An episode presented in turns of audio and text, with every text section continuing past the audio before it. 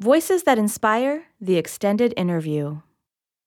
Hello, I'm Josh Johnson. I'm a local educator, and I'm also the president CEO of the 621 Art Gallery located in Railroad Square.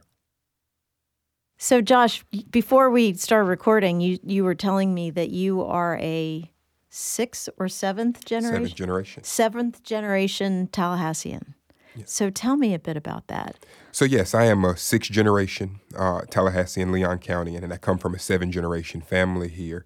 Um, and for me, uh, that means a lot of things. It means that everything that I see is a memory to me. And sometimes that's good, uh, sometimes that's bad, sometimes that's conflicting. Uh, but whatever it is, uh, it resonates because this place is home. Do you think that that interest, like your roots here, these deep roots, are what might drive some of your love of history to be teaching African American history? You know, actually not. Um, my affiliations with teaching are rather new in the scope of my career. They're not new, but all the things that I've done teaching is actually a modern uh, iteration of it. And so I've only been teaching for five years. My love for history has informed the education that allows me uh, to teach at the high school and the college level. Uh, but like I was saying before we got on, I almost uh, am not encumbered by the history uh, that I live in because I don't realize it because I'm from here and this is all I know and this is what I love. And so um, I couldn't honestly say yes, but I do love this place. What do you love about it? I do a lot of traveling, uh, some for fun, some from work. And there's something about Tallahassee that I can't explain. I feel comfortable saying that because nobody can explain it. And the people that love it just like me. It's not the trees, it's not the canopy roads. That helps, right? Uh, it's not the southern feel with the commuter vibe. That helps. Uh, but there's something in the air that says we may not be as big as you, uh, but we're here and we'll do whatever big things do. And we may not be as small as you, but we're here and we can do whatever small places do.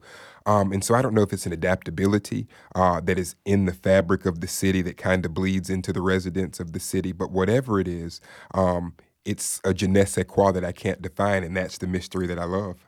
It's so true. Everybody's like, I just, whether you grew up here or you came here, people there's something about Tallahassee that gets under your skin and and and it is hard to explain what it is exactly. Absolutely. Now you know a lot of people say it's me. Everybody says I'm the reason that people stay. I think that that is no. a good reason, Josh. Which on that line, I mean, you're you grew up here mm-hmm. and you it's so often that you know our young people they grow up and they want to leave mm-hmm. and they maybe sometimes they make their way back how did you make that decision? When did was there ever any doubt in your mind that you were going to stay here? Uh, I went to college at FAMU uh, both times, but undergrad, uh, when you're from a place, half of the school sees you as uh, vacant because you're the person that didn't leave their hometown, and the other half sees you as cool because you're the person that knows where everything's at. Uh, in that duality, I kind of got some of my uh, reflex to stay and my knee jerk to leave. But it was actually uh, the first question that would describe that for me. Having such a rich history here, um, for me, home is the most important word in the English language. And so to leave, well, while it may make me cooler or more excitable, it's almost a betrayal. Um, and so I guess I've been guilted into staying, but not by anybody, by the place itself. So what do you think in your growing up here? What instilled that love for you? I mean, did mm. your family help with that? Did are you do you have a close knit extended yes. family that sort of becomes this home base for you that really makes home home? Is that partly it, or was Absolutely. there other things that contributed? Um, I would say that was, especially with this being so public, I better say that family was the biggest reason. but they really were. I come from uh, Lake Jackson. All of my family uh, from Leon County is in the Lake Jackson area. Um, and so even though I'm not in Lake Jackson anymore, uh, that's where my roots are. And there's just so many stories of times so long gone that have informed my identity. I can see people that I've never met, that I will never meet in the stories that they tell, right? Whenever I get uh, some inclination to have a temper, I say, oh, I sound like uh, that uncle that they used to talk about. Or whenever I laugh and hold my stomach, I'll say, oh, I sound like that auntie they used to talk about. And so, yes, it has uh, been like a glass box. It's something that has kept me uh, from being touched from the outside, but I could always see it, right? Uh, and so that's what it's been. Yeah, so it's family, absolutely. That was, I hope I'm not talking too much. No, no, it's, I love, I love what you're saying. It's great. So you're getting, you're growing up. Mm-hmm. You're you're established in your career. You've you're teaching. You've got the art gallery, and then you made a decision to enter politics. I did. What made you make that decision to enter politics? Um, surprisingly enough, that's actually uh, my default mode. It's just that uh, since college and since early years of activism and since earlier runs, uh, my life has drifted in so many different areas with the marketing firm and with the teaching and with the adjuncting and with uh, 621 most popularly. And so actually, it was me returning to a default because of things that I saw that I wasn't pleased with or directions that I thought we could go. You know, everybody has the things that they think about on the way to work. I was just tired of thinking about them. And so I actually ushered myself back into default mode. It wasn't a new thing for me, it's what I have been doing. Uh, the teaching is newer, the adjuncting is newer. Uh, the marketing is newer. The politics and the activism and the way we see each other socially and financially have always been the things that have guided me. What'd you learn? Oh, um, I learned that I enjoyed things that I shouldn't enjoy. Um, and I didn't enjoy things that I should have enjoyed, right? Um, all of the free food was something that I didn't enjoy because after a while, you know, you see yourself in these candid pictures and uh oh.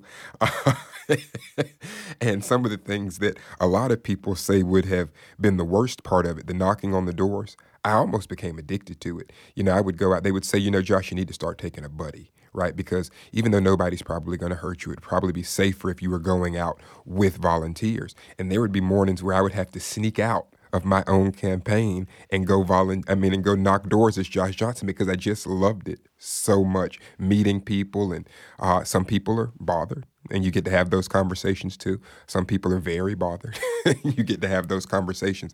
Uh, but it's an addiction that I also can't explain uh, so much so that my mother and my campaign manager conspired to keep me in the house when I wasn't logging hours and they could not keep me down. They could not keep me down can't keep a good man down. Well, you know, this is the thing when we put ourselves in new situations, we learn things about ourselves. Sure. And you probably learned that you really like talking to people. I do. I do. And talking about things. Uh, I don't, proselytizing is not my thing. I don't like uh, trying to steer people in the ways that I think they should go. Uh, but I do enjoy exposing people to a way that they might not know of or that they may have not encountered in that way. Um, and so seeing their reflexes to it was a very healthy thing for me. And as a teacher, I think that helps, right? Because you have to teach objectively. And so I think that uh, the objective nature of my spiels, while they were highly passionate, obviously, uh, they weren't trying to convince. They were trying to, in some cases, warn maybe. Mm-hmm. So, do you think that this is something you'll try again? I mean, do I you do. feel like this was a great experience, worthy of of Yes. digging in another time? one of the greatest years of my life, uh, hands down. And I do think uh, one day there will come a day where I dig in again. Uh, I can feel it in my stomach. I can feel it in my chest, in my arms, and my legs. I really do. Uh, and it's not the position because I've been satiated by those feelings by the work that I do on a daily basis. And so I'm getting them. Uh, but if one day there comes a chance where I can do them and steer policy or do them and steer budget concerns, absolutely. Absolutely.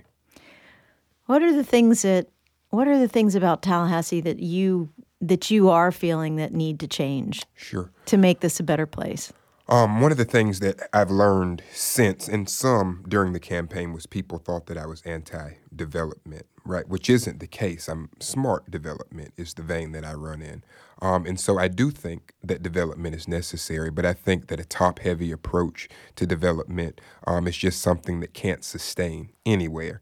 Uh, and when you love a place as much as I do, you know, the the, the rolling in of the tide feels like a wave. And so that's one of the things uh, that I think is going to be really deleterious if we keep in that trajectory. Um, and we have to prioritize the way that we invest public things. You know, uh, affordable housing is something that was on everybody's uh, platform and mailer cards but was it something that was on everybody's heart? That we'll have to see. Uh, but I do know it was on my heart because we're living in a strained time across the board for people, you know, and so it's hard for me, especially teaching at a Title One school, where uh, the demographics that I deal with on a daily basis are exacerbated with uh, with concern to the things that we're talking about because they're already at the bottom financially or socially in some ways, and so it's just heartbreaking. Uh, but I am glad uh, that I'm not heartbroken.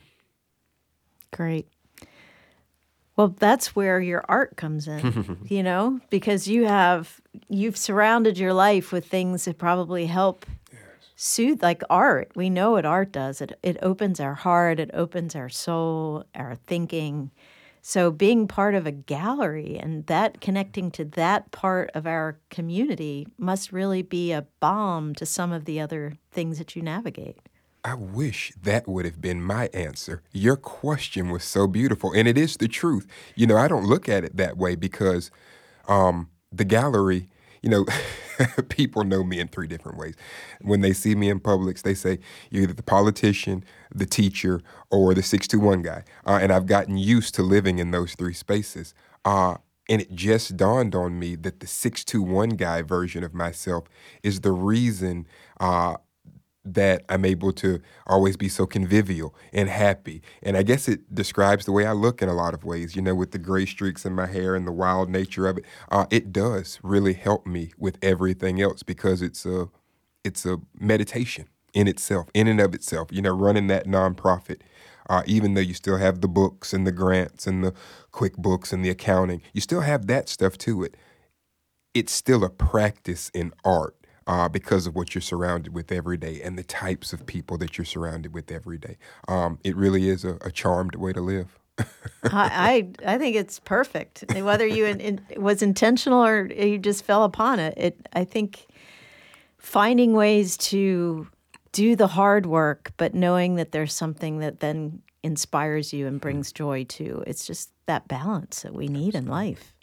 Absolutely. So, with all that you do, and this series is Voices That Inspire, what does keep you inspired? What keeps you hopeful? Um, what keeps oh well, what keeps me hopeful uh, may be a different thing than what keeps me inspired. Uh, what keeps me inspired uh, is a responsibility. What keeps me hopeful is knowing that there's other responsible people out there. I'm not alone. Um, we're not alone, I should say.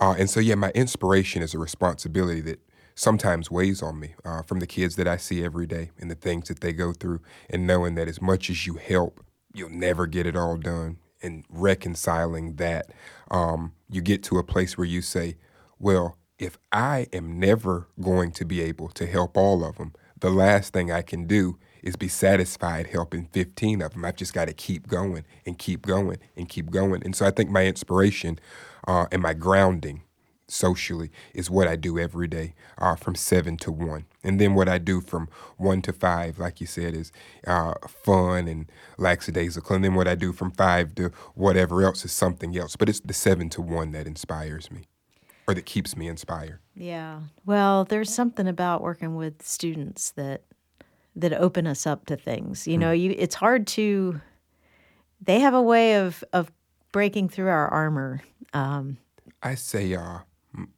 I've developed this language around it. They're passports. Each one of them uh, will take you on a trip somewhere else, and some of the places are are heart wrenching, and some of the places are heart filling. But they are. They really those students are my little passports. Whenever I want to go on a trip, I talk to them or I let them talk to me. It really is that. That's amazing. I love that that analogy. That's great. Well, what else would you like people to know about you? Hmm. Um, well, you said that the uh, this is a, a series called Voices That Inspire. Um, and so I guess what I would like to say, I don't know if I would like for people to know any more about me because in a lot of ways I'm a private man, and then I don't even know how to answer that without sounding braggy, anyways. Uh, but I think it should be incumbent right? That if I'm a voice that inspires, I'll take your word for that. You know, if I've been a voice that inspires, who knows? It depends on who you ask. Uh, I just want to be a voice that continues to inspire. Um, and so I hope whatever way people see me out in the world, they see me uh, in a way that is inspiring. Even if it's me laughing, walking down the grocery store aisle, knowing that um, I've just gotten in whatever trouble I'm going to get into next. I just want to inspire in whatever ways I live. That's great. I really appreciate you taking time to come in and talking with me today. I have watched your campaign. I, I, I didn't know you, but I started seeing you and following you, and, and I was just so inspired by your energy and your your authenticity. So thank you for coming in and, and talking with me today. Thank you for having me. Thank you for having me. I'm Josh Johnson, and you know, they say those who can't do teach. I just want to be known as the teacher who does.